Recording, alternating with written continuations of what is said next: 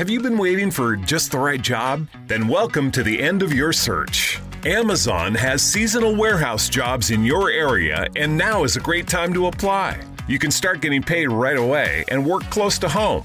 Applying is easy. You don't even need an interview. So what are you waiting for? Come join the team and get a great seasonal job offer today. Visit amazon.com/hiring. Amazon is an equal opportunity employer. Showing your good side has many rewards. Become a donor at Grifols Plasma, and your plasma can make life saving medicines. Millions of people depend on these medicines to live healthier, more active lives. And every time you donate with Grifols Plasma, you're compensated. You can receive over $500 the first month. Learn more about plasma and how it helps people at grifolsplasma.com. You're listening to the Huddle Up Podcast with Chad Jensen and Zach Kelberman. Join Broncos Country's deep divers at milehighhuddle.com and sound off. And now it's time to drop some knowledge. We are live. We're gonna let it breathe.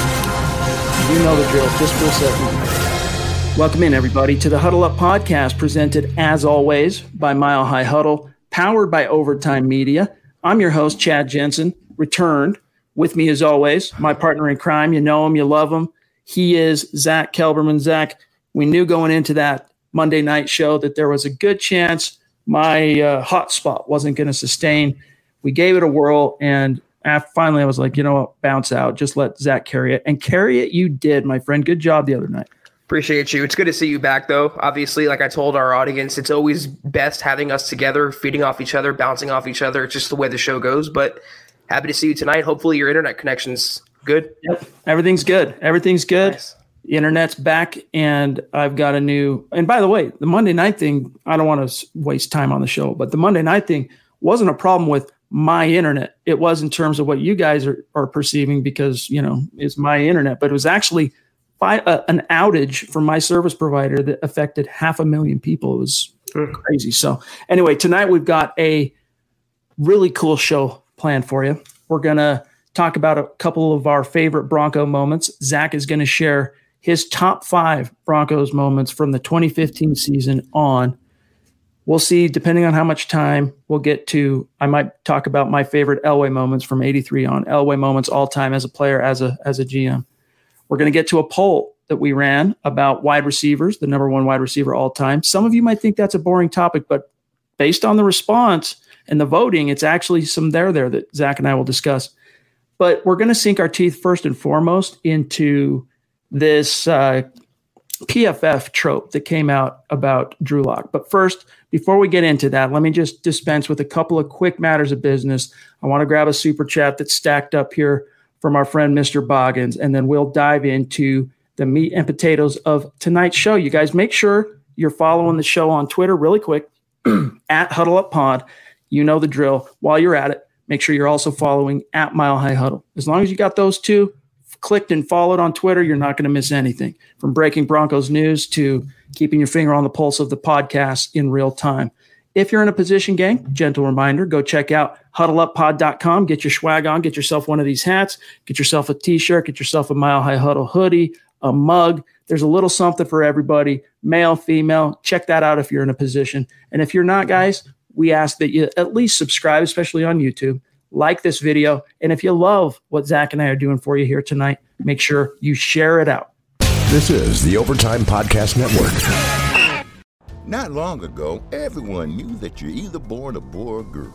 Not anymore. The Biden administration is pushing radical gender experiments on children, changing their names, clothes, identities, and bodies. Joe Biden and his left wing allies push boys to take estrogen to appear more feminine. They push girls to take testosterone so they grow facial hair. Biden and progressive leaders promote puberty blockers to keep kids from developing to normal men and women. These drugs can leave you sterile, infertile, impotent. Joe Biden and the new left even promote surgery on teens and young adults, removing breasts and genitals. They want boys in our daughters' bathrooms and sports teams. And now, the Biden administration is planning to issue new rules that would force doctors to prescribe dangerous drugs and worse. Tell Joe Biden and left wing leaders across America hands off our kids. Paid for by America First Legal. Not long ago, everyone knew that you're either born a boy or girl. Not anymore. The Biden administration is pushing radical gender experiments on children, changing their names, clothes, identities, and bodies. Joe Biden and his left wing allies push boys to take estrogen to appear more feminine. They push girls to take testosterone so they grow facial hair. Biden and progressive leaders promote puberty blockers to keep kids from developing to normal men and women. These drugs can leave you sterile, infertile, impotent. Joe Biden and the new left even promote surgery on teens and young adults, removing breasts and genitals. They want boys in our daughters' bathrooms and sports teams. And now, the Biden administration is planning to issue new rules that would force doctors to prescribe dangerous drugs and worse. Tell Joe Biden and left wing leaders across America hands off our kids. Paid for by America First Legal. All right, Zach. I know on uh, Monday night, our plan was to talk about the ESPN redraft, and you talked about it. You did a good job.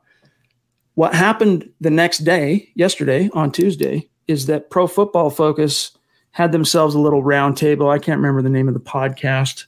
Forgive me, but we'll, I'll get to the quote here in just a minute, where they really sh- kind of threw some shade at Drew Lock, very dismissive, and actually brought his mom into the discussion. Now it's not as bad as it sounds, but it's still, if I'm Drew Lock, man, I'm I'm fuming a little bit over that.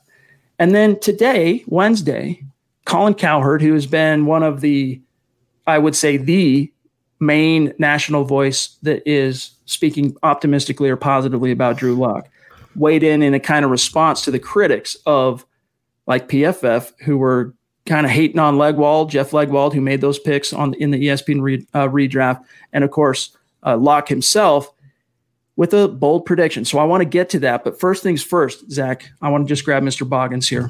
Yeah jumps in with a, a generous super chat. Appreciate you, my Thank friend, you, one of our superstars. He says Nick Wright tried to defend his three and thirteen take on Cowherd or prediction on Cowherd's show. He gave zero reasons, just that you'd have to be insane to think the Broncos will challenge the Chiefs or that Lock will be a potential MVP. This is true, and it was just brought to my attention. In fact, Zach, I don't know if you saw that clip, but it was just brought to my attention uh, by Steve Baumgartner and Mr. Boggins almost exactly the same time. Right before we went live, I went and watched the clip. I would play it for you guys, but I only have a YouTube clip, and I don't know if there's some copyright issues there, so I'm not going to play the clip. But Zach, first and foremost, PFF. Now you covered the ESPN redraft, just in case you guys missed it. Legwold picked of all. You could only pick NFL current NFL players, and and at pick 15 for the Denver Broncos overall, Legwold picked Drew Lock. You covered that, but did you see PFF's negative kind of backlash to that the next day?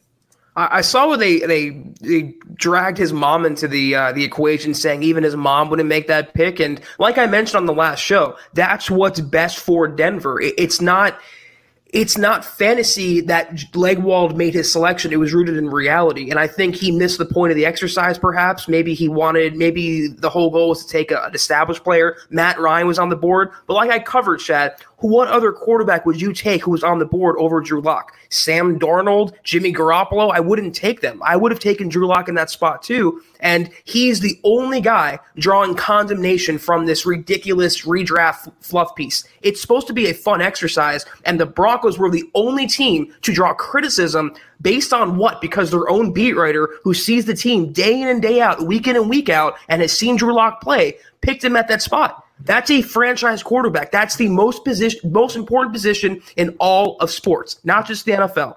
So, wh- what's the problem taking a young franchise quarterback at that spot? I still don't understand. I can understand why some people would be stunned that it was that it was made, but if you give actually give it some thought, I mean there is there is a real argument to be made for on for and on behalf of Drew Lock. Cowherd t- today on Wednesday did a great job of laying that out, and I want to get to it here in just a minute.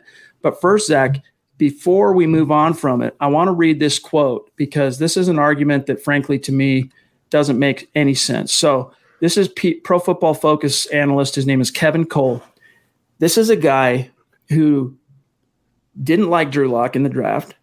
PFF as a site did not give Lock very positive grades last year. And again, we've, you know, the the PFF does a great job with some of their advanced statistics, but from a grading perspective, as we talk about on this show all the time, they're so arbitrary and frankly often do not match up with what is actually, you know, passing the eye test on the field.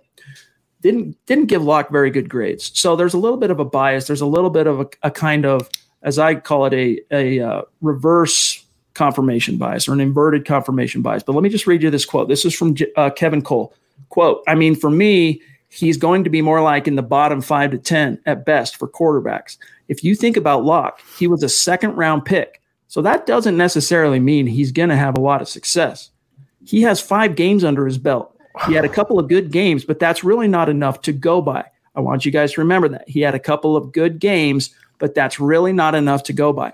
So I'm not sure what it is about Lock that people seem to be really infatuated by, but I think for Lock, he's really going to be near the end. And I probably even prefer most of the quarterbacks that came this year, at least the first rounders, over Lock. So it's really tough to give him that despite the young age, the 15th overall pick in this redraft, and despite the tools that he has, close quote. So, Zach, on one hand, he's saying the sample size, not enough there. But then he says, I'll take the first rounders this year over Lock who haven't even played snap one yet in the NFL. This is an argument that collapsed in on itself because it's not even it's not based on logic. It's not based on rationale. It's based on bias. PFF for whatever reason has it out for Lock. So back to what you said, it really is a matter of hashtag let them hate. It's true. And you know what? Ryan Leaf was the number one overall draft pick. Brady was the sixth round draft pick. Why are we talking about draft status determining how good a quarterback can be? Drew Lock had a, a fairly small sample size, but he beat the teams that were contenders in that small sample size. The Texans, the Chargers, he beat the Raiders in the last game of the season. He ended the year on an upswing. He showed enough in those five games. And it's not homeristic it's not um, being non-objective. It's not it's not bias on my part to say this. He showed enough for the broncos to be the broncos long-term long-term quarterback. But to me any credibility that pff had which was it's negligible at this point because they become such a the end all be all to most media types. They become this this sheep mentality where everyone takes them at their word. They left justin simmons not to make it a non sequitur off their top 50 list. They put up a, a top 10 follow-up list and he wasn't on there. That's the number two overall rated safety by their measure, no less, and he wasn't on there. So it's not us saying this. It's not a theory. It's not imagination. There are and there is an axe to grind against Denver, and PFF is leading that charge. It's just part of that national media that just has it has it in has it in for Denver for Denver Denver for, whatever reason. James, well said here. PFF's going downhill, becoming very subjective with some of their stuff. Um, they used to be good. They used to be very, very just scientific. It was driven by data. It wasn't driven by opinions. And I think Carl and Nick talked about this last night, and Carl was onto something. How that has kind of shifted. It, I think it does. Carl's onto is right on this that it has something to do with the how large their staff has grown. They have so many different. You know, how, you know the old saying, "Too many cooks ruin the broth."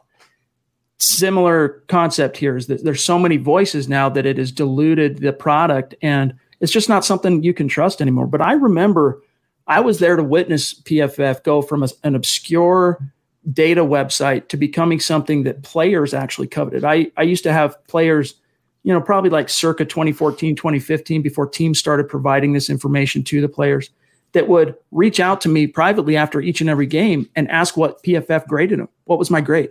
They it would contribute to their contracts, like what they could negotiate in free agency. And in fact, who was it today? I think I was on Bradley Ch- Bradley Chubb's Wikipedia working on an article that I was copy editing for Luke Patterson, and it references not on the sidebar what shows like accomplishments and official dates and accolades and school and stuff but down in his 2019 or excuse me 2018 season it actually references that pff had him as the number 82 overall, no, the the number 40 something edge rusher. And I was like, man, you're going to put that in on Wikipedia. Now I understand that's not something Chubb necessarily controls his own Wikipedia. We all know what Wikipedia is, but it's become PFF a much bigger thing in the zeitgeist of the NFL at this point. And I'm with you on that, that it's it's really losing its luster. Now, real quick, I want to say thanks and shout out Stu Zeus, Zeus. Coming in from way up high in the thin air of MHH Mount Rushmore to uh, show some love and support. You know, we appreciate you, Stu, each and every pod. Actually, it's been a few pods since we saw Stu. Was I don't think Stu was on uh, Monday night, right? So it's been a few No. been, been a few nights. So it's good to see you, Stu. Welcome back, my friend. Hope all is well. Indeed. And let me grab also, speaking of our superstars, George. George himself. Appreciate that super, my brother. It's good to see you in the stream. Good to be talking with you.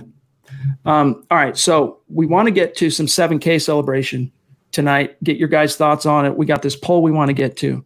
But Zach, before we do that, I want to, and I know there's a couple other super chats. We'll get to them. Um, before we do that, I want to read. Actually, now that I think about it, you know what I'm going to do on this? Let me see if it'll allow me to play it through the website. I think if it's played through a website, we won't have copyright issues. So bear with me one second. Let me pull this up and maybe everyone can just watch this together. Okay, here we go. Let me unmute it. ESPN thing got a lot of heat. The ESPN thing got a lot of heat. Like people said, "Oh, it's ridiculous. Oh, it's terrible." It is what it is. It's a list. Everybody's got opinions. But the one thing I did think was interesting that ESPN got heat for, and I don't think they're wrong. I think the reality is nobody likes blowback. So people say things that are convenient or obvious so nobody nobody gets pushback. They put Drew Lock as the 15th player drafted the Denver quarterback. Now, people were like, he's getting drafted over Matt Ryan, Christian McCaffrey, uh, uh, Michael Thomas, Sam Darnold, blah, blah, blah, blah, blah. I just want to remind you of something. And Joy and I have talked about this. Let's just let's pretend we're all scouts here and we're trying to predict the future of athletes. So the last two years, a quarterback has won MVP in his second year. It should be three years, but Carson Wentz got hurt late in his rookie year. So let's go to Mahomes, Wentz, and Lamar Jackson's rookie year stats. Mahomes played in one game, no touchdowns, a pick, 76 quarterback rating. That was Mahomes' rookie year. He then won the MVP. So he did nothing in his rookie year. Carson Wentz, his rookie year, 16 touchdowns, 14 picks, a 79 passer rating barely completed 62% of his throws. The following year, leading candidate MVP until he got hurt. Lamar Jackson's first year in the league, six touchdowns, three picks, 58% completion percent, struggled completing passes, passer rating 84. They all made massive jumps to year two to not just be good players, to be MVPs, like the most valuable player in the league. So go to Drew Lock's rookie year, like Lamar Jackson, doesn't get a chance until late. His numbers over a two to one touchdown to interception ratio, seven TDs, three picks, 64% completion rate, better than Mahomes, better than Wentz, better than Jackson. And his quarterback rating rounded up to 90. He's got better stats than all of them.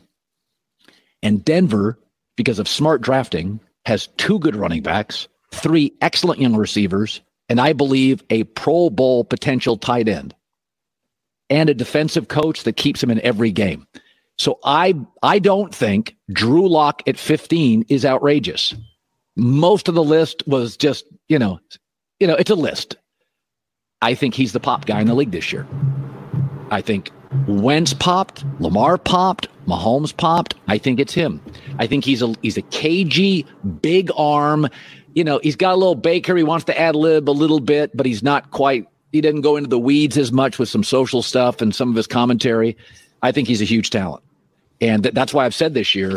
You know, in the NFL, somebody's going to win a division, and we're going to be shocked.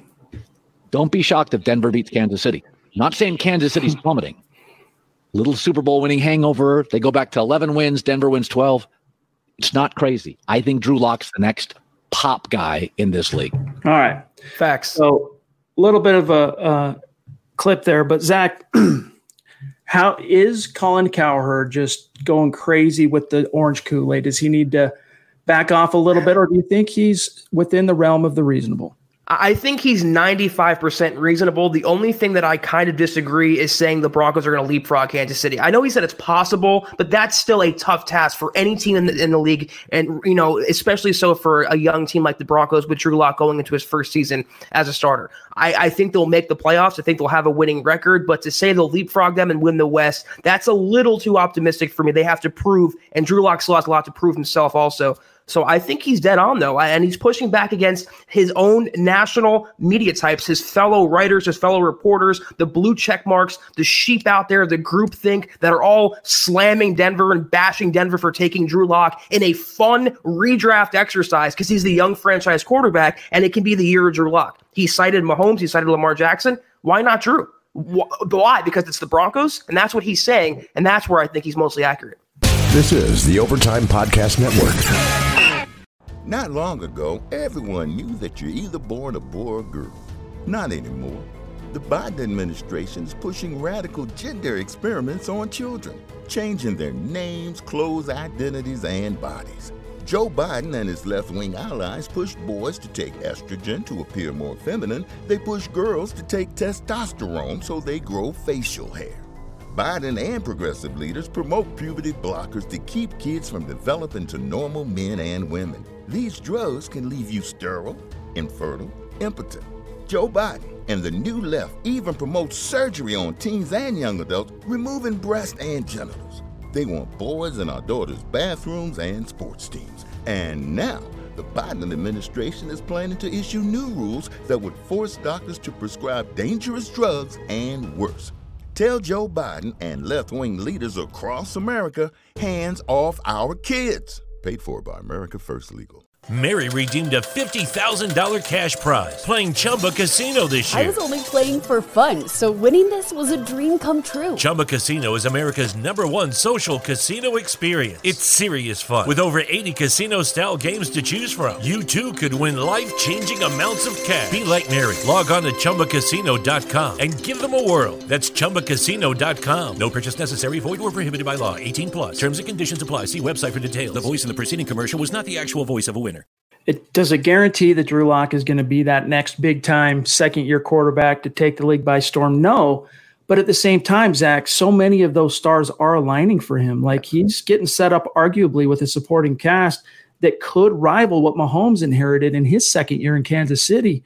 It could rival what um, Jackson ended up having, and even going back to Wentz in 2017. So he's still got to put it all together. You know, there's no guarantees. We don't have a crystal ball we can't exactly and perfectly predict the future. But getting back to as Christy's bringing up here, and by the way, it's good to see you, KR, the queen of MHH, jumping in with a extremely generous super, as always. She says, Lock is a Bronco, so now the bias, no good PFF. And Zach, Christy's awesome. First of all, by the way, Christy, you did a good job. Yeah, we, we rolled with the punches of a little technical glitch the other night, but you did great. So thanks, and we're we're looking forward to having you back on again sometime here in the near future. But Zach, here's the thing: when it comes to bias, I mean, you see it all the time in our industry. We have colleagues, uh, not necessarily opponents, but rivals and competition that you know they'll have a really strong take. Maybe, especially you see it often in the draft, right? It's guys who make a bold prediction or have a really strong take about prospect X, and then prospect X goes on to kind of outkick that coverage, does better than what their prediction was for him, and at that point you can kind of separate the hot take artists and the true the guys that have real character from the you know from the dudes that are are actually what's a good word to put it? Well from the legit the legit analysts. And that is that you, you they can stand up and say i was wrong. They either say look i was wrong on this guy. I'm eating my crow or they double down. And in this case you're seeing pff double down zach you know, though, if it was Baker Mayfield at 15, would they have the same uh, rage and same criticism? If it was Sam Darnold at 15 for the Broncos, would they be all up in arms about this? I don't understand why Drew Lock him and is only him is drawing this sort of criticism. Then Denver took him over all the. It was national headlines based on a redraft that the Broncos in this fantasy exercise took their own quarterback who went four and one, and they're building around this offseason. I love that Cowherd sticking to his guns, that he's going against the grain, even though he will draw flack for that as well. He's sticking to his convictions. The one thing I don't like, Chad, is fraudulent people in any scenario, especially media types, sports reporters, sports writers, they hop on one bandwagon to another. They go with the popular sentiment. They follow the sheep mentality. He's going against the grain. He's sticking to his guns, and I respect that from Cowherd. Terry says, What did Mahomes and Jackson do in their rookie season? I don't have their stats pulled up right in front of me, but I'll just read to you from that quote uh, from Cowherd Uh, for Jackson, so so Carson Wentz rookie year, 16 touchdowns, 14 picks, 79 passer rating, completed 62% of his throws. Lamar Jackson rookie year, six TDs, three picks, didn't even complete 60%. He was at 58, passer rating of 84. Mahomes, uh, let's see, he only had that one start, and it was against the Broncos, vanquishing Paxton Lynch. No TDs, an interception, 76 quarterback rank uh, rating. So Lock on all fronts vanquishes those guys. Now that that's no guarantee that you know it's going to mean that he's going to follow the exact same kind of trajectory as they did in year two, but that's what I mean by when people say it, try to dismiss Lock because of the sample size argument. It's not like we didn't learn anything about Drew Lock in those five games. We learned a lot, and I think you can tell just by the way the organization in Denver attacked the 2020 offseason they're telling you very clearly that what they saw both on the field and behind the scenes, the way he lit up the locker room, you know, let, I mean, I got to remind people here the Broncos had won three games by the time they got to week 13. Three games. And so you can say on one hand, no, it wasn't all Lock. That you know you can't just give Lock all the credit for the Broncos finishing four and one last season. And yeah, you can't give him all the credit, but you do have to give him credit for the fact that he not only matched those three wins, he got one extra in five games. In five games. So this is a guy that I think is very much out to prove himself. That fall into the second round, and you know the the ignominy ignominy of of sitting in the green room, Zach, and then not getting picked, the Aaron Rodgers treatment, but worse, having to go home to the hotel room on draft night and then just saying, "Screw it, I'm not coming back." Uh, and he finally got picked and he still didn't come back. He eventually came back to, for a photo op with fans and whatnot, but he did not come back to the green room. So he's got a chip on his shoulder. And I think that's part of what fueled him last year, Zach, why we saw that quantum leap from the third preseason game. Yeah. Exiled for 11 weeks, week 13 on. I do give him actually the bulk of the credit. You could talk about the defense was starting to play a little better toward the end of the year. Von Miller was starting to be more Von like, but this is the same team that Drew Lock played with. It was the same offense, Chad, that Flacco had, that Brandon Allen had. They couldn't get it done. Drew Lock comes in cold, off injured list, out of the out of the picture for a while. He leads them to upset wins over Houston, over the Chargers. He beat the Raiders. He came back from adversity after losing to the Chiefs. He is the reason the Broncos went four and one. And QB wins to me is most important over anything else, Chad. I don't care about statistics. I care about wins. You talk about Nick Foles, for example, when he took over for Carson Wentz. Why do you think he got a huge contract from the Jacksonville Jaguars? Because he won in the postseason. He's a winner. He got it done at the proper time. Same with Drew Lock. Small sample size, lot to prove, but he did go four and one from what we saw him. And him not playing that much wasn't his fault. I don't know why it's being held against him because he didn't play that much as a rookie. Now in the second season, the Broncos have done everything they can. Every move they've made this offseason has been tailored around Lock, building around their young franchise quarterback. Again, I don't see the hate. He went four and one. He showed enough as a franchise quarterback. He lit the team up, like you said, on the field, off the field. He made everyone around him better from the from the third string running back to the fourth string wide receiver. Why the criticism? Because it's the Denver Broncos, and I'll never understand that. Because it's the Denver Broncos, and because people had really strong takes on Lock, and they felt like they were safe with their take because he didn't get picked in the first round, and so that they could they could kind of hide behind that, if you will, Zach. In, in, as you know, in safety, he ended up going in the second round. He's going to be behind Joe Flacco. Then he injures his thumb. Nobody, nobody expected him to do what he did in those final five games. even his biggest supporters did they expect to see that big of a leap from him? And so now they they're basically scrambling and they painted themselves into a corner. And you know, it's it's actually pretty transparent.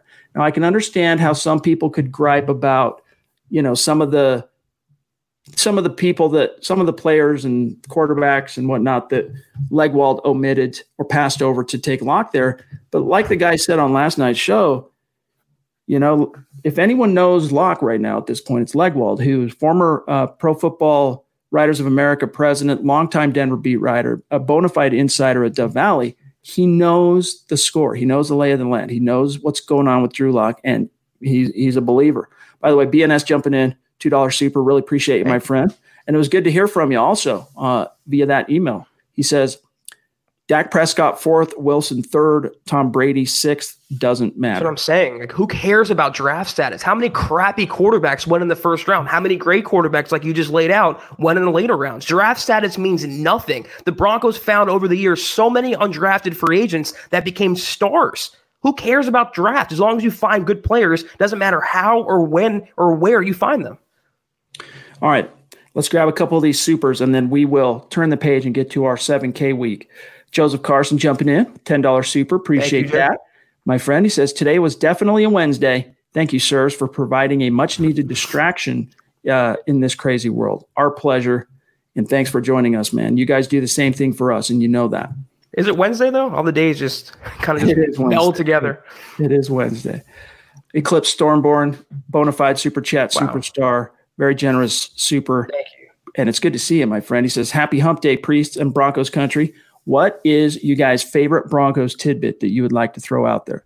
Mine is I like to remind fans that Shannon Sharpe originally wore 81. I've been a fan since 91. Hashtag 7K plus. I like that. Plus. Um, a Broncos tidbit that you'd like to throw out there. Um, I got mine. I got a couple that I don't, you know, that involve me that I don't like to talk about publicly. So when uh, when we finally do a, a, an event where we bring in, uh, you know, meet listeners and do all that stuff, whether it's at a Broncos tailgate or, you know, at a Raiders tailgate when the Broncos are there, we'll figure something out. But either way, I'll share some of that those details with you. But what do you got, Zach?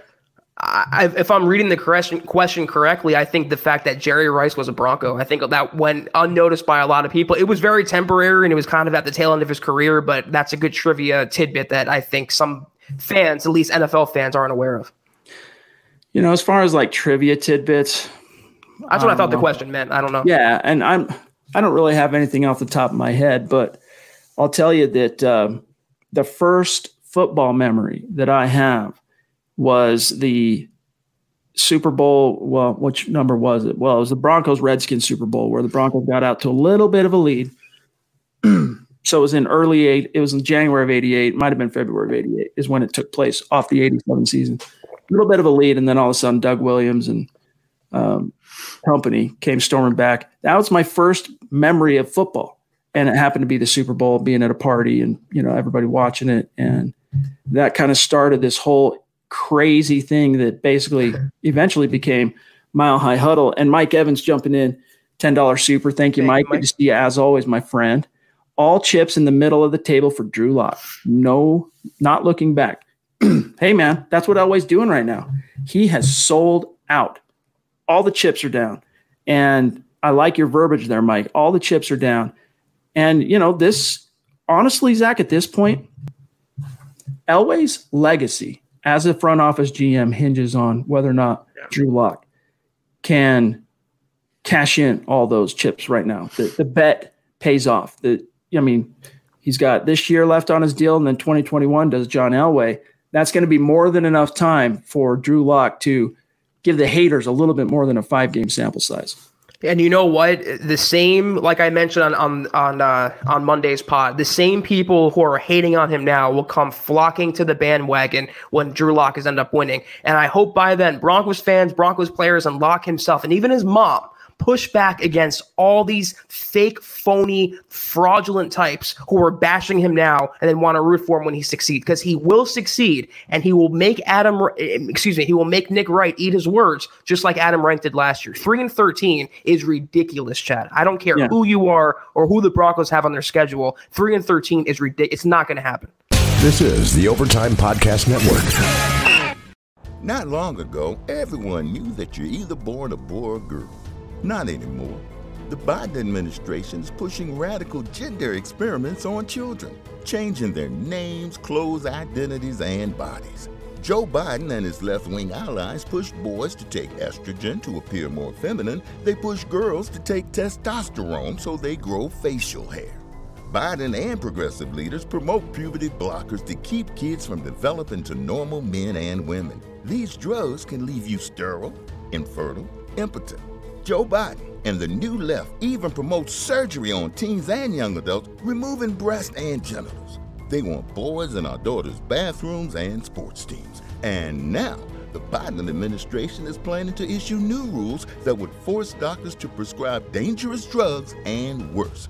Tell Joe Biden and left wing leaders across America hands off our kids. Paid for by America First Legal. Mary redeemed a $50,000 cash prize playing Chumba Casino this year. I was only playing for fun, so winning this was a dream come true. Chumba Casino is America's number one social casino experience. It's serious fun. With over 80 casino style games to choose from, you too could win life changing amounts of cash. Be like Mary. Log on to chumbacasino.com and give them a whirl. That's chumbacasino.com. No purchase necessary, void, or prohibited by law. 18 plus. Terms and conditions apply. See website for details. The voice in the preceding commercial was not the actual voice of a winner. Yeah, it is ridiculous. Terry Proven, as always, up in Canada, Broncos country is not a geographic location, it is a state of being. Appreciate that, my friend. Much Thank love you. to you as well. Uh, here's Nick jumping in, letting us know, reminding everybody, excuse me, Lock got better year after year in college. And you could see how smart he was at this that same progress showed itself from preseason until his week 13 start. FNW right. Hey, man, I, maybe you can get a new hashtag going. But yeah, Lock did show progress. And he played one thing people got to remember he played in the Uber SEC, man, and on one of the worst teams that always comes up smallest in recruiting in the SEC in Missouri. So he had a lot of talent. I mean, look at John Elway. Not a lot of quarterbacks that actually go on to accomplish big things in, in the NFL achieve big things on a team perspective in college. There are exceptions, but most of them didn't. I mean, what did Russell Wilson accomplish in college at, from a team perspective? Yeah. Nothing. What did John Elway accomplish at Stanford? Not really much to write home about. There was a few big wins in a bowl, uh, a Rose Bowl, but not a lot to write home about. So equating whether or not a quarterback now it's always a positive if that quarterback comes from a winning program. It's always a positive if that if you can be a guy like Tua who's you know won the national championship that that's always a nice arrow to have in your quiver if you're a quarterback entering the NFL. But more often than not, Zach, those quarterbacks that are on those big time winning teams at the college level, at least, it's more often a result of the team just being stacked across the board than it is the elite quarterback. And Joe Burrow might be another exception to that, and eventually uh, Trevor Lawrence as well. But it's not necessarily a marker for success in the NFL. And Drew Lock, I think, exemplifies that coming from Missouri. Yeah, I fully agree with that. In college, it's a whole different animal because you the schedule is staggered. You face a lot of crappy teams. If you're a powerhouse team, you can have stars all over the team on offense and defense. But about Drew Lock in the NFL, what did he have in terms of his deck that he got handed last year, Chad? He had a, a, pretty subpar offensive line. He had Elijah Wilkins starting a tackle. He had Ronald Leary in and out of the line. I mean, he had at receiver Courtland Sutton and then just a bunch of Jags for the most part. He had Phillip Lindsay and Royce Freeman. Now look at the talent surrounding him. They've got better at every level on offense. Why would you not think he's going to take an even bigger step forward? I'm not saying he's going to be MVP. Not saying they're going to win a title with Drew Lock. But to say three and 13 or say, why did you pick him at 15? Why he doesn't deserve this? Yes, he does. He's a young franchise quarterback who, again, went four and one with every single factor working against the guy, including well, also a crappy offensive coordinator who they fired right after the season. A first time rookie offensive coordinator to boot. well said, my friend. All right, let's get to some 7K celebrations here. I know there's a couple other supers stacked up. We're going to get to them, I promise you. Zach, I'm dying to know what your top five Bronco moments are from 2015 on. Oh, Drop some knowledge on us. We'll just start with number five. Okay. Lay it out there, and we'll talk about it. Yeah, I really didn't do that. I, I put this not in order, and I listen. I haven't Okay. gotten I haven't gotten much to work with since I started covering the team. They haven't made the playoffs. I've been on the beat. It's the Kelberman curse. I'm sorry for that. I I will say though, start with uh, 2017, that Cowboys victory week two. That was the, one of the most dominant Broncos wins that I have seen since I started covering the team. Literally everything. Just they had a pick six, they had touchdowns. Vance Joseph looked competent in that game. It was just a fun Broncos game to watch on from 60 minutes, and we haven't seen that uh, too often, Chad. Yeah, because again, guys, if you put this to within the scope of 2015 on, and so we can count the Super Bowl year, of course. Let's say post Super Bowl 50. That Yeah. was one of the most triumphant moments. And it actually gave Broncos country quite a lift. I mean, we were both covering the team by and at that point. And after Vance Joseph eked out that week one win, having the time of his life, Shelby Harris tips the kick, and uh, the Broncos win, beat the Chargers in week one. The next week to stomp the Cowboys, who I'll remind everybody that previous year had been a powerhouse with Dak and a powerhouse with Zeke, gotten into the playoffs. I want to say they got to the divisional round, if I'm not mistaken. And uh, they were perceived at the time as a powerhouse in the in the NFL. They ended up having a really terrible year that year. And the Broncos, I think, beating the snot out of them in week two was a big reason why. They held Zeke to nothing in that game. It was like what nine yards on eleven carries or something like that. It was just a, a wholly dominant effort. And yeah, I'm doing from 2016 until now, pretty much. I'm not really Okay. counting. 2015 is too easy. They won the they won the Super Bowl. True. So uh, number two, I'm going to say the Justin Simmons Will Park Saints walk off. Uh, blocked field goal return. That was, from a football fan standpoint, that was one of the most exciting plays I've ever seen. Two rookies making a huge impact. Gary Kubiak's last year, Chad, to win a game like that in New Orleans in the Superdome uh, on, on that degree it was just phenomenal. Yeah, I mean, you had Trevor Siemian dueling against Drew Brees. And the, Bron- the Broncos, you know, took a little gift from the football gods there at the end on a play that you don't often see in the NFL. But yeah, that was a very iconic moment, not in terms of grand scheme of things, Broncos history, but from this small window of time that we're talking about, which has been one of the worst from a you know winning perspective in the team annals, right? All time, three consecutive losing seasons, four straight years without the playoffs. So this is an unprecedented four-year period for the Denver Broncos that we're talking about. So we're celebrating here and talking about Zach's moments, the things to that you that you can hang your hat on if you're a Broncos fan. So I agree with you. That was an iconic moment of this little four-year era. Yeah, that was. Um, you started to see Justin Simmons. You, you saw his potential. His star was starting to shine, and he's making plays always around the football. That was a real great game. Uh, moving on to number three, though, Lock beating the Texans last year. I mean, that was a statement win for a rookie quarterback. It was just a dominant effort for me, beating a contending team the way they did. The entire Broncos team looked much different. I hadn't seen the Broncos offense look that energized since I watched Peyton Manning captain the Broncos in 2015 and before that. So, uh, great game. And you saw Drew Lock take that franchise quarterback mantle by hold and extrapolate that over the course of his remaining games. It wasn't just Drew Lock and the Broncos blowing out an opponent. It was Drew Lock and the Broncos making history, in fact, because not only were the Houston Texans a playoff bound team by that point already, but they were the AFC South champs. I mean, they're the champs. And Drew Lock basically blew them out of the water. By the, by, by the end of the second quarter, it was over. And not only that, Drew Lock became the first quarterback in the modern era since the Super Bowl became a thing. All right. That's a long time, more than 50 years. The first quarterback ever to go on the road for the first time and pass for over 300 yards and three touchdowns in the process. Never been done before. So I would agree with you. Iconic watershed moment for the team. Yeah. And hopefully, as we're as the way we're viewing this right now, a harbinger of things to come. I'm going to move on to number four, Chad. Uh, this was an easy one for me. Firing Vance Joseph and then subsequently hiring Vic Fangio. Not only do you cut bait with one of the worst coaches of all time I've ever seen in any capacity, you hire a defensive, I think, a mastermind, a guru who is the perfect man for the job to get the culture right, to get the team whipped back in shape. And you saw it take hold last year. They didn't have a winning record. Uh, it didn't go according to plan, but seven and nine, considering the circumstances, Vance would have never done that. In fact, he didn't do it. He didn't have the capabilities. They gave him an extra year too long, but finally Elway had enough sense to cut bait when he did. And not only that, they didn't hire Mike Munchak. They didn't hire Zac Taylor. They hired a, a respected guy who earned his dues and, and was made to be a head coach at this point in his career. You know, unfortunately for VJ, like you know, Elway was really brokenhearted that it didn't work out. And even when he did f- have to fire him that morning on uh, Black Monday, they call it, and then come out two hours later and talk about it to, to media, he was really crestfallen for obvious reasons because he was he had become friends with Joseph and he had believed in Joseph and he said Joseph Vance is a good man and he is.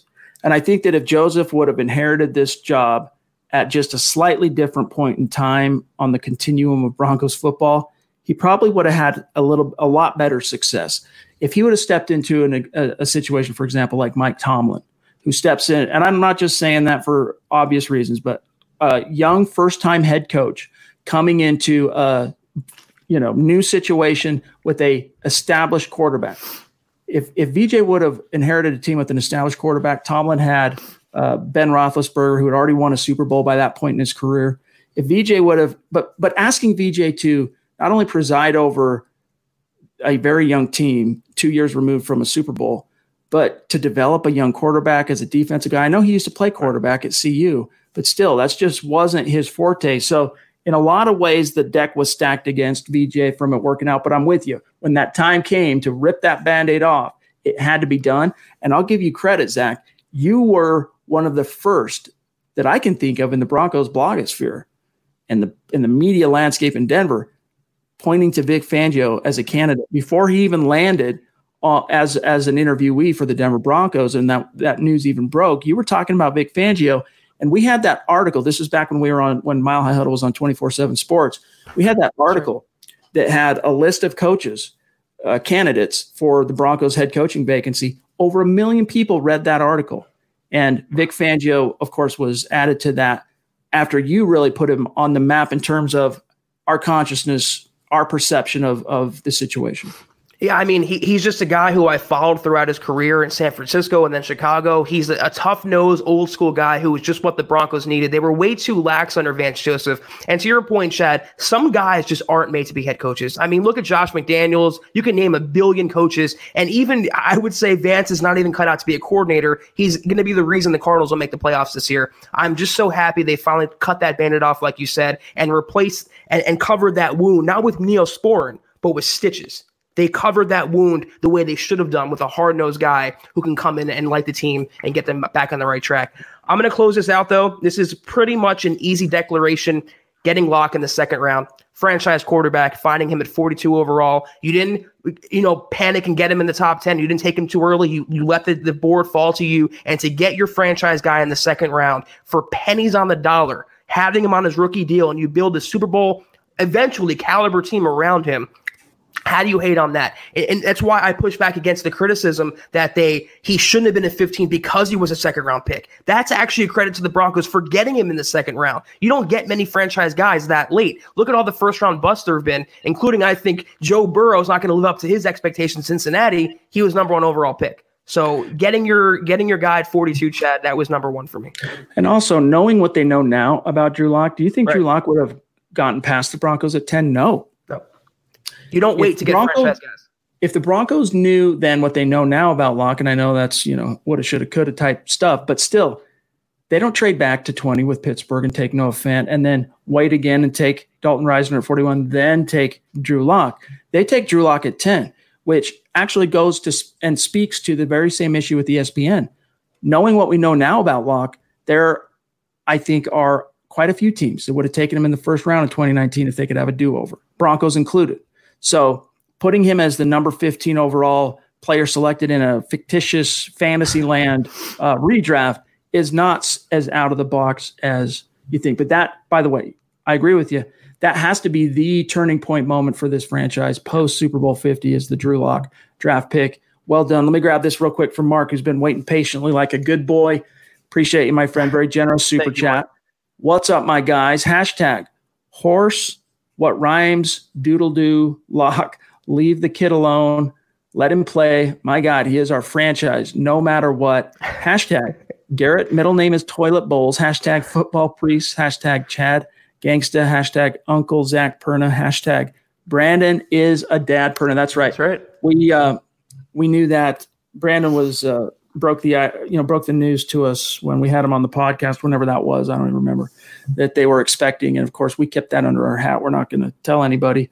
Um, and he just, of course, announced that not just not too long ago. So it's congrats to him and his wife, and it's going to be cool uh, to see how that little girl. I, am pretty sure it's a girl, if I'm not mistaken, uh, is going to end up being a, a little YouTube star on That's Good Sports. I'm sure.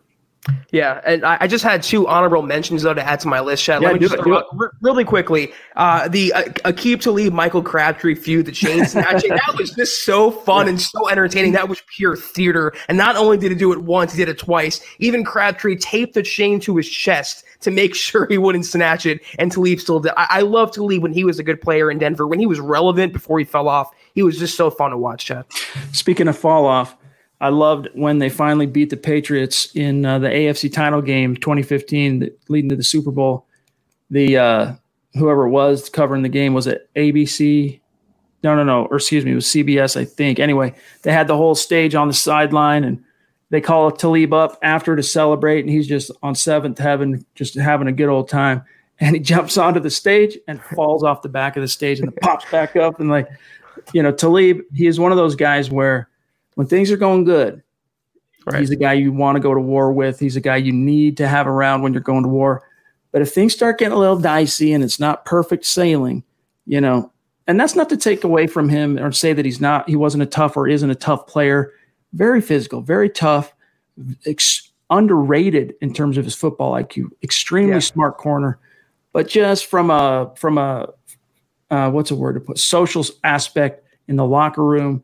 When things started turning south, he's a guy that can make it can kind of accelerate things. So the Broncos had to move on from him, but they got four Yeah. excellent years out of him. They did, yeah. And my second one, real quick, was the Steelers' victory where Will Parks met at the goal line, forced the fumble. Great game, just just came down to the last minute. I think Shelby Harris, uh, he had the pick in the end zone that to seal it, if I'm remembering right. the same game correctly. Yep, That's same just game. two watermark plays right there, and that's just it was fun to watch for me, Chad. We had we haven't had many fun games last. Th- let's be honest, last three years, and that was definitely one of them.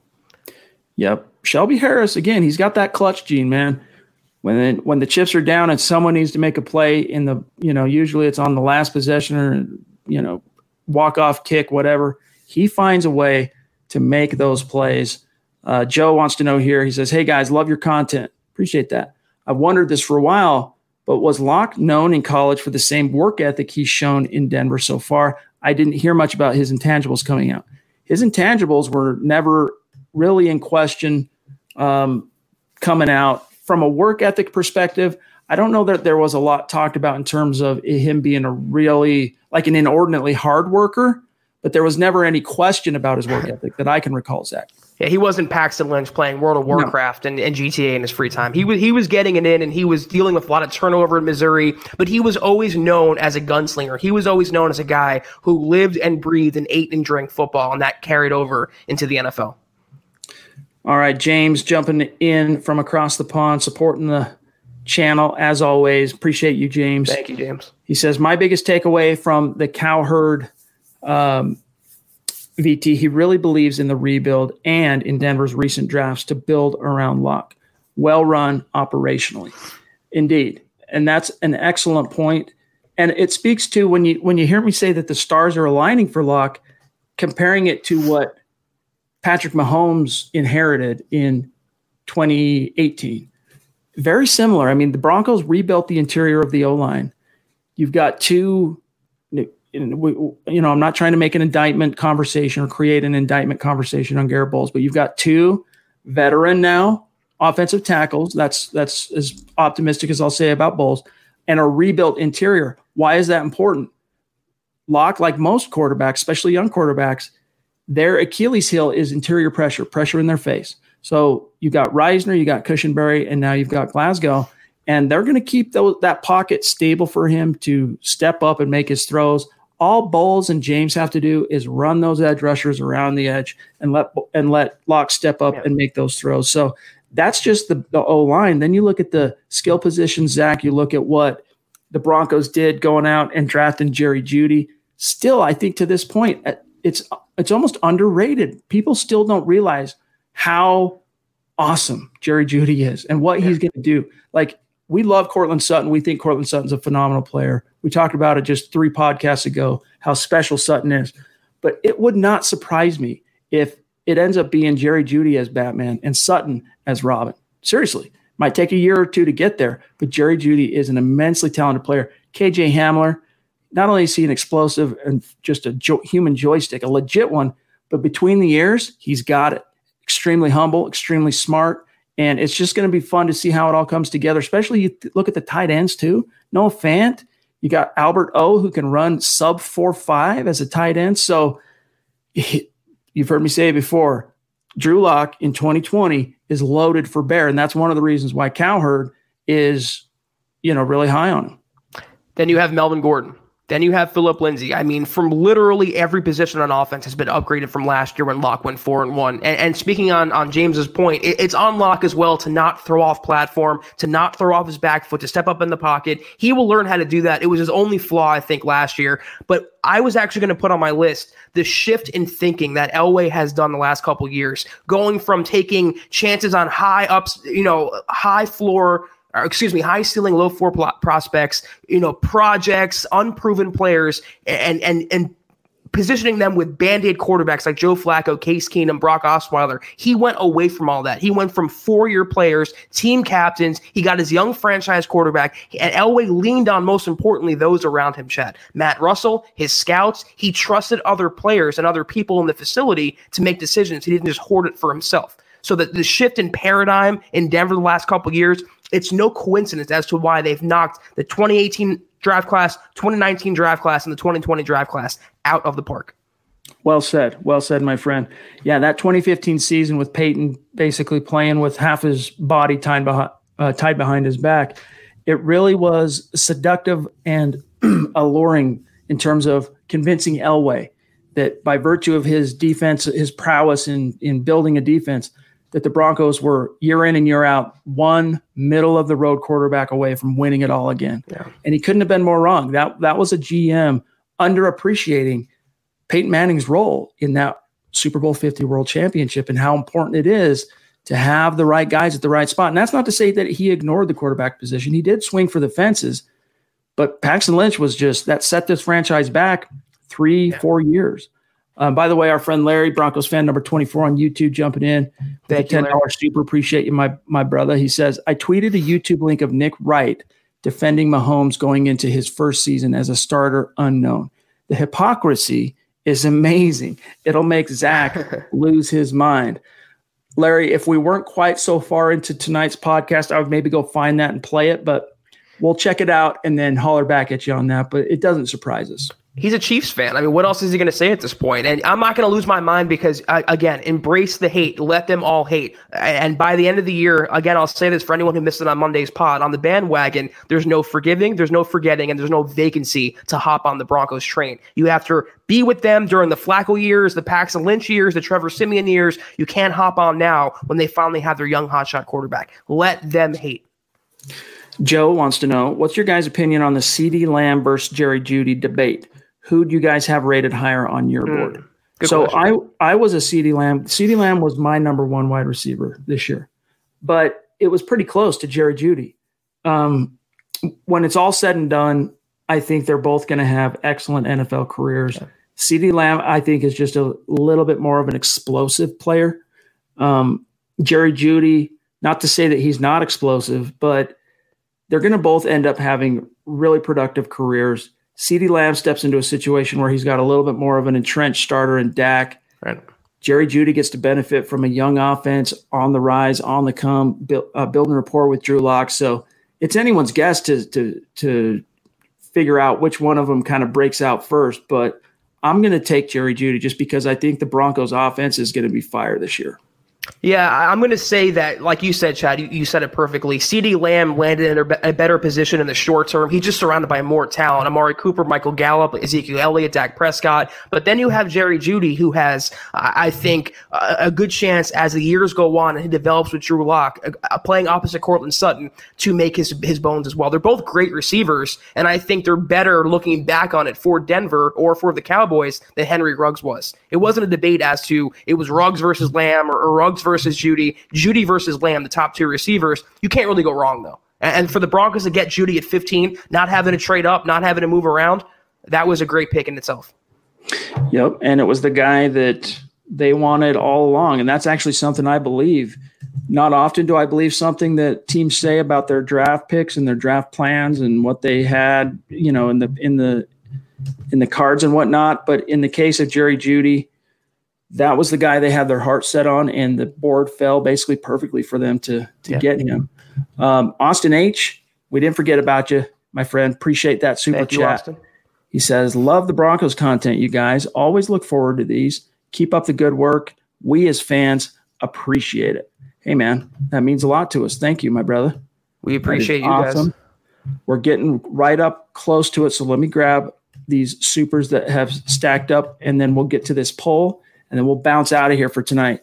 James jumping back in. Gosh, appreciate you, James. Thank you, James. He said, uh, said it before. Lock oozes leadership and intangibles. He has it.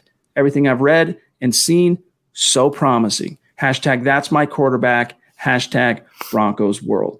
He does, man. He has it. And that's one of the things that honestly I think was perhaps slightly underappreciated were his intangibles. It's not that no one knew he had the intangibles, because anyone you talk to, uh, if you're a scout on the on the draft trail and you're talking to players, you're talking to coaches, I think they all knew full well how magnetic Drew Lock was to his teammates, uh, what kind of a leader he was, what kind of a friend he was. But I still think they the Broncos had to have been surprised at how quickly a rookie quarterback in Week 13, after that first win, man that team just galvanized around him and it's his team now. Like there's no ifs, ands, or buts about it. And especially after beating the snot out of Deshaun Watson and the Houston Texans on the road, like that was, I think, the the watershed moment, which is appropriate why you listed it on your list, Zach, where the veterans who are, let's face it, very skeptical of any quarterback not named Peyton Manning up to this point.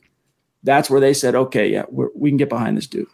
It's also, I think, for Broncos fans and Broncos players, a lot of recency bias. When you have quarterbacks like Joe Flacco running around and, and not doing anything, and when you have Kevin Hogan throwing hospital balls in preseason, it, it, you you tend to get fired up when you have a young guy coming in, and that's exactly what happened with Drew Lock. Players were running harder, they were running faster, they were playing with more intensity, more passion. It literally was like a shot of Narcan into the Broncos, if you want a, a collective body to put it that way. And that's what Drew Lock, he, he, made Devontae Booker a better player. He made Tim Patrick, DaeSean Hamilton better players. He made the offensive line. He made Garett Bolles look competent. What other quarterback has done that since Bolles was drafted? Zero. That's the power and the allure of a franchise caliber guy.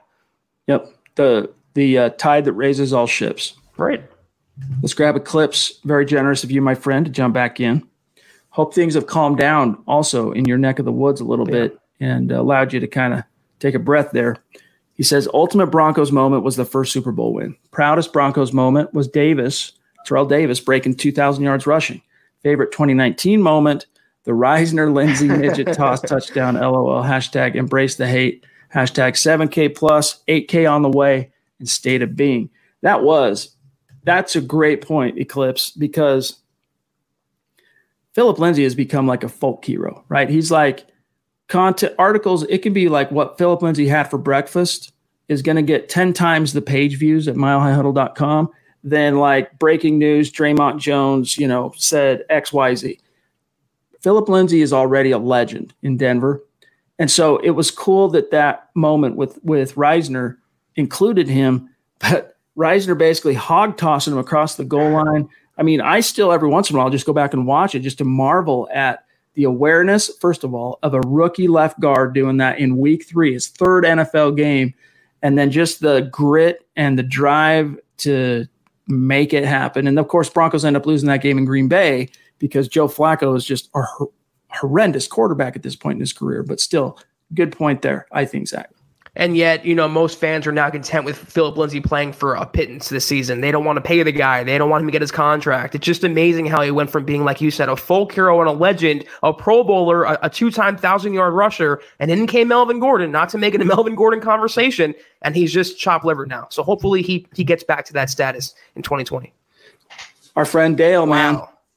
So Wow. you might not see him for a few pods, might be a week or two. He's got things cooking, things are happening for him out there in Hawaii. But when he is on the live stream, he is showing the love and and Dale, that just very moving to us. We appreciate you, and you know that. You've got some uh, masks coming your way for you and yours. FYI, be looking for those here in the very near future.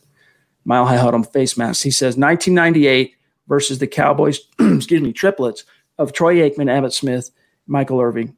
Terrell rips a 63 yard touchdown. Very next touch, a 59 yard touchdown. 12 minutes in, TD had 140 yards rushing and two touchdowns. Broncos 42, Dallas 23. Quote of the week no forgiveness, no forgetting, no vacancy. Zach Kelberman. Facts. Awesome, Dill. And that Appreciate was a that was a huge game, dude. That was a huge game.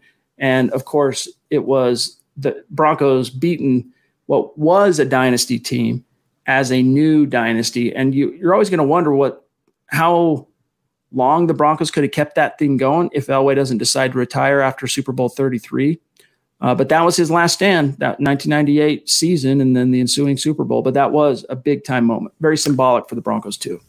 Yeah, and hopefully we get back to not reminiscing from 20 years ago. Hopefully we'll have some new memories to talk about fairly soon with Drew Lock and the new age Broncos offense coming to uh, coming to form. Amen. All right. You know what? We might go a little bit over on tonight's podcast. I doubt that's going to break anybody's heart and not ours, obviously. We're happy to do it, but we got to grab these supers. And then I want to talk about the result of this poll because I forgot to do it Sunday night. And then Monday, we had the problems with my stinking internet. So I want to get to that. Larry jumping back in, showing some love again on Super Chat. Appreciate you, Larry. bro. Also, PFF pre draft had Will Grier rated higher than Drew Lock. FYI. Ha ha. Hey, good point. And thank you for showing that. That's what I'm saying, dude, is these guys paint themselves into a corner with a really bad take. And the, the guys that you can trust stand up and, and take accountability and say, look, we're wrong. Lock's the truth, or he appears to be the truth. Looks like we're probably wrong on that. Or they double down.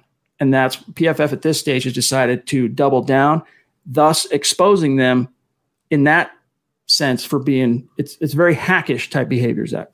It's because they lean too much on the analytics and the data and the numbers and the science. This isn't a chemistry experiment. You can't do that. You have to look with your eyes and what your brain and what your gut tells you. And they would know that Drew Lock was a better prospect than Will Grier, regardless of what they did in college and, and, and contingent on where they went into the NFL. And this is why, Chad, like we mentioned, PFF, not to crap on them, but they've kind of gone downhill, at least in terms of credibility from NFL fan bases because a lot of, like I said, the the, the group think and the sheep are taking them to be the end all be all because they have numbers on their side. Who cares about numbers? I care about what I see and what I feel. I trust my own eyes, and I think a lot of NFL fans, especially Broncos fans, are leaning toward that metric more so than what the numbers say.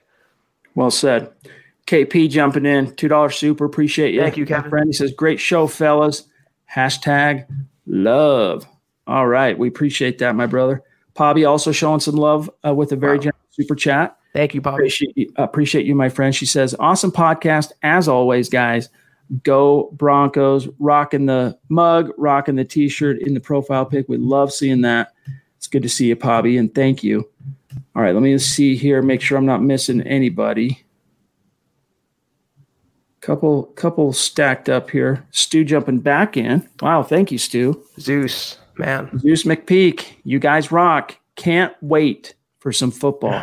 I Amen. know, man. I was just complaining the other day, uh, Zeus, to actually, it was today. I was complaining about how much I hate June because it's literally the worst month on the NFL calendar. As a football ju- junkie and a football nerd and a guy that, you know, makes a living doing Broncos content and covering the NFL, I just hate June because we're no strangers to sitting down and figuring out how to come up with ideas and things to write about. But I hate having to really go deep into the well. I like to have enough happening where inspiration is flowing. You know, it's it's there's a pipeline of things happening and information and whatnot. And June is just the worst. Even in a non-word that she'll go unmentioned year, like a traditional NFL calendar, Zach, minicamps end, a uh, mandatory minicamp ends usually the second week of June. Yeah, and you go second week nothing. of June till end of July, nothing. And that's basically what we've been doing now since the draft ended.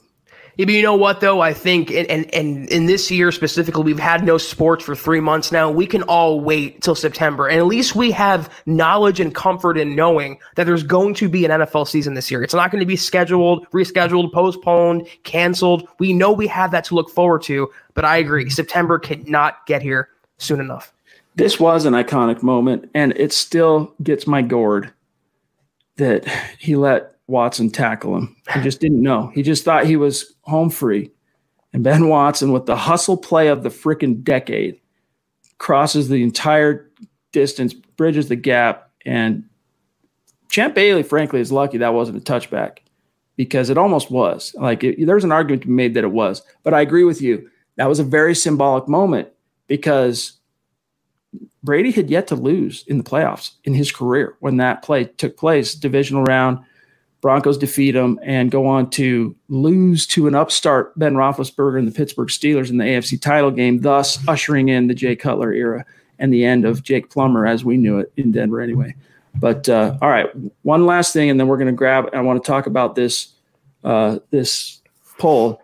One of our bona fide super chat superstars and Mount Rushmore members. Appreciate you, David. Thank you, David. Jumping in with a ten dollars super to say my favorite memory is when Elway has the helicopter dive in the Super Bowl versus the Packers, and then Mr. Bowlen saying, This one's for John. I agree that both very iconic, and I think I speak for all of Broncos country. When Super Bowl 50, Broncos beat the Panthers, I didn't see it coming. Like I thought John would stand up there and say something, you know, bloviate basically in celebration of winning it all and all.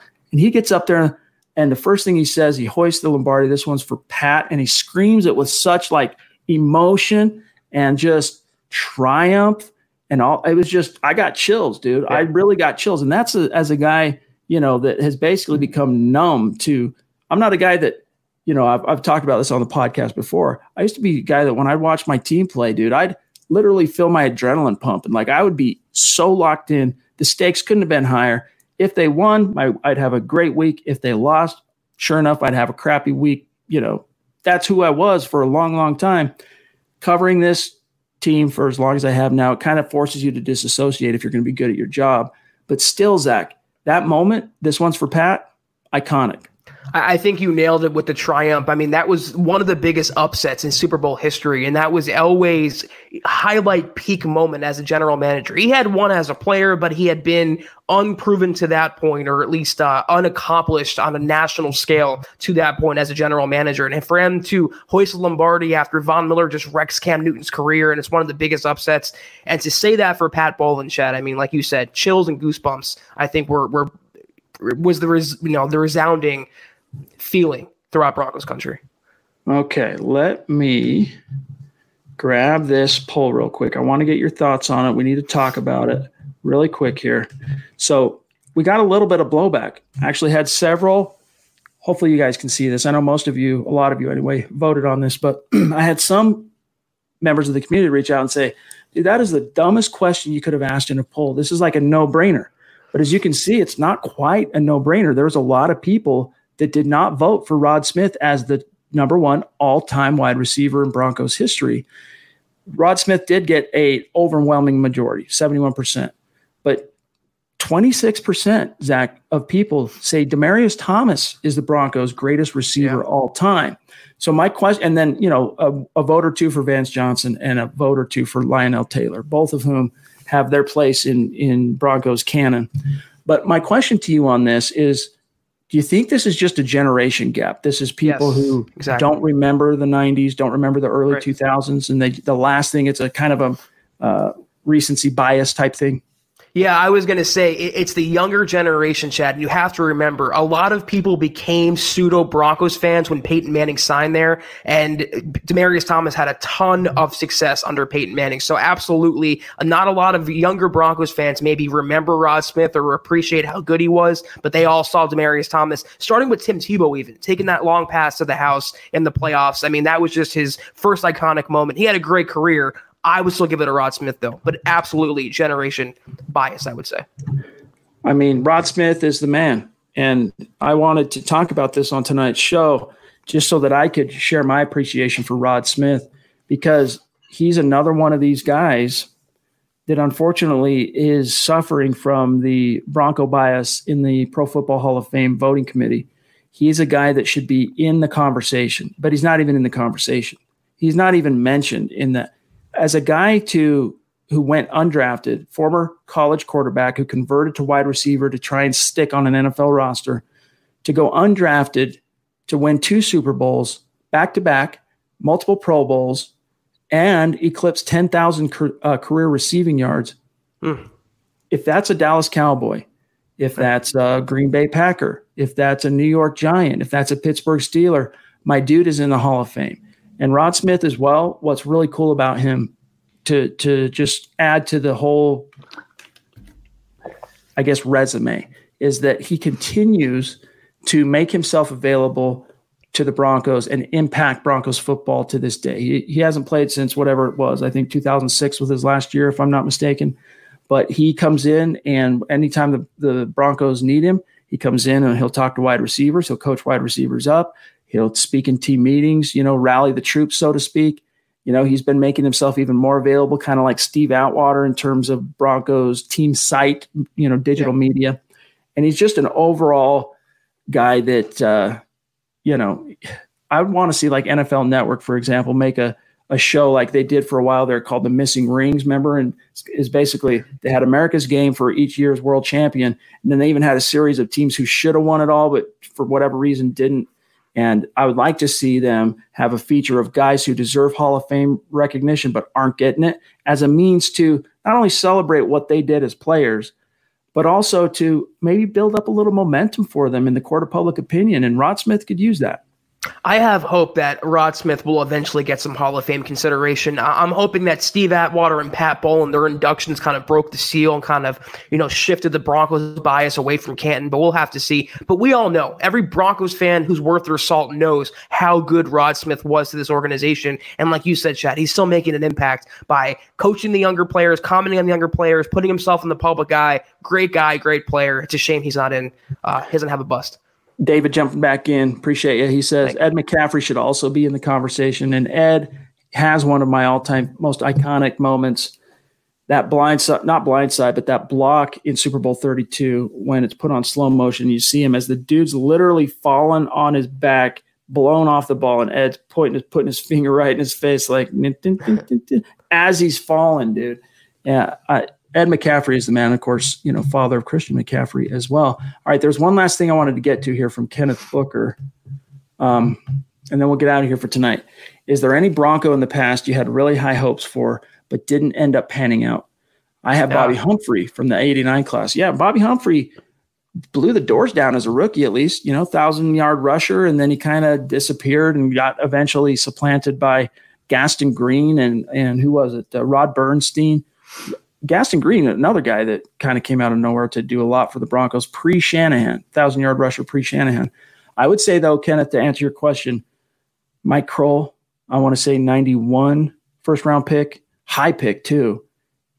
Had a great rookie year like Bobby Humphrey and then disappeared. So Mike Croel for me would be one, but Zach from I'm sure there's quite a few you can think of. Uh, yeah, since you started covering the team. Yeah, there's more I think misses than hits, at least in a, in a certain time span. But Paxton Lynch, I mean, I I didn't have super high hopes for the guy, but I did not think he'd be that bad. End up crying on the bench before he gets cut. So um, Garett Bolles, who an extent he was going to be the franchise left tackle, they passed on Ryan Ramczyk to select him. There's some other types as well. Royce Freeman didn't really, he hasn't really panned out. Um, Demarcus Walker hasn't panned out. There's a lot of players I think in recent years who did not just cut it for Denver. Well said. Last one here, guys, and then we got to get out of here from Discount Audio and Wheels. DA Dub, very generous super. It's good to see you, my friend. He says, What's up, fellas? Finally got a chance to catch you guys live. Been super busy, but wanted to continue my support whenever I can, fellas.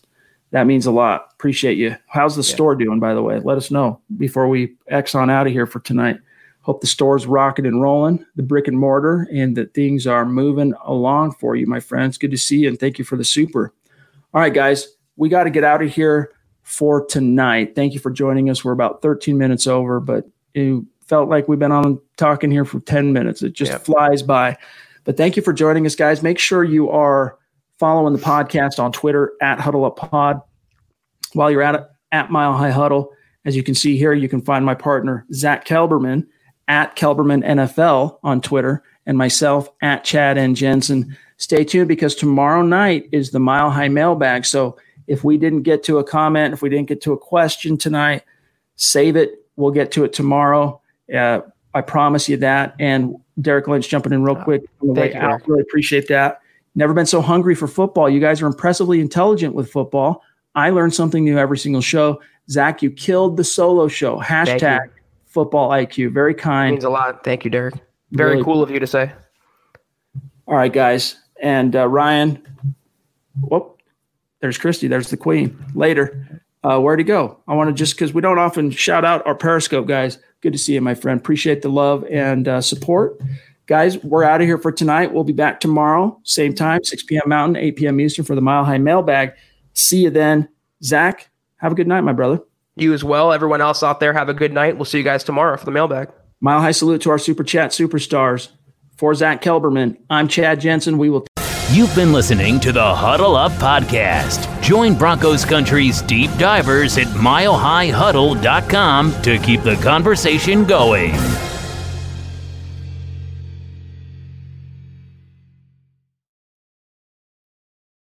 Not long ago, everyone knew that you're either born a boy or girl. Not anymore. The Biden administration is pushing radical gender experiments on children changing their names, clothes, identities, and bodies. Joe Biden and his left wing allies push boys to take estrogen to appear more feminine. They push girls to take testosterone so they grow facial hair. Biden and progressive leaders promote puberty blockers to keep kids from developing to normal men and women. These drugs can leave you sterile, infertile, impotent. Joe Biden and the new left even promotes surgery on teens and young adults, removing breast and genitals.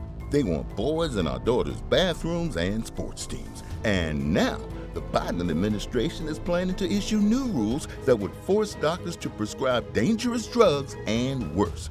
Tell Joe Biden and left wing leaders across America hands off our kids. Paid for by America First Legal. Mary redeemed a $50,000 cash prize playing Chumba Casino this year. I was only playing for fun, so winning this was a dream come true. Chumba Casino is America's number one social casino experience. It's serious fun. With over 80 casino style games to choose from, you too could win life changing amounts of cash. Be like Mary. Log on to chumbacasino.com and give them a whirl. That's chumbacasino.com. No purchase necessary, void, or prohibited by law. 18 plus. Terms and conditions apply. See website for details. The voice in the preceding commercial was not the actual voice of a winner.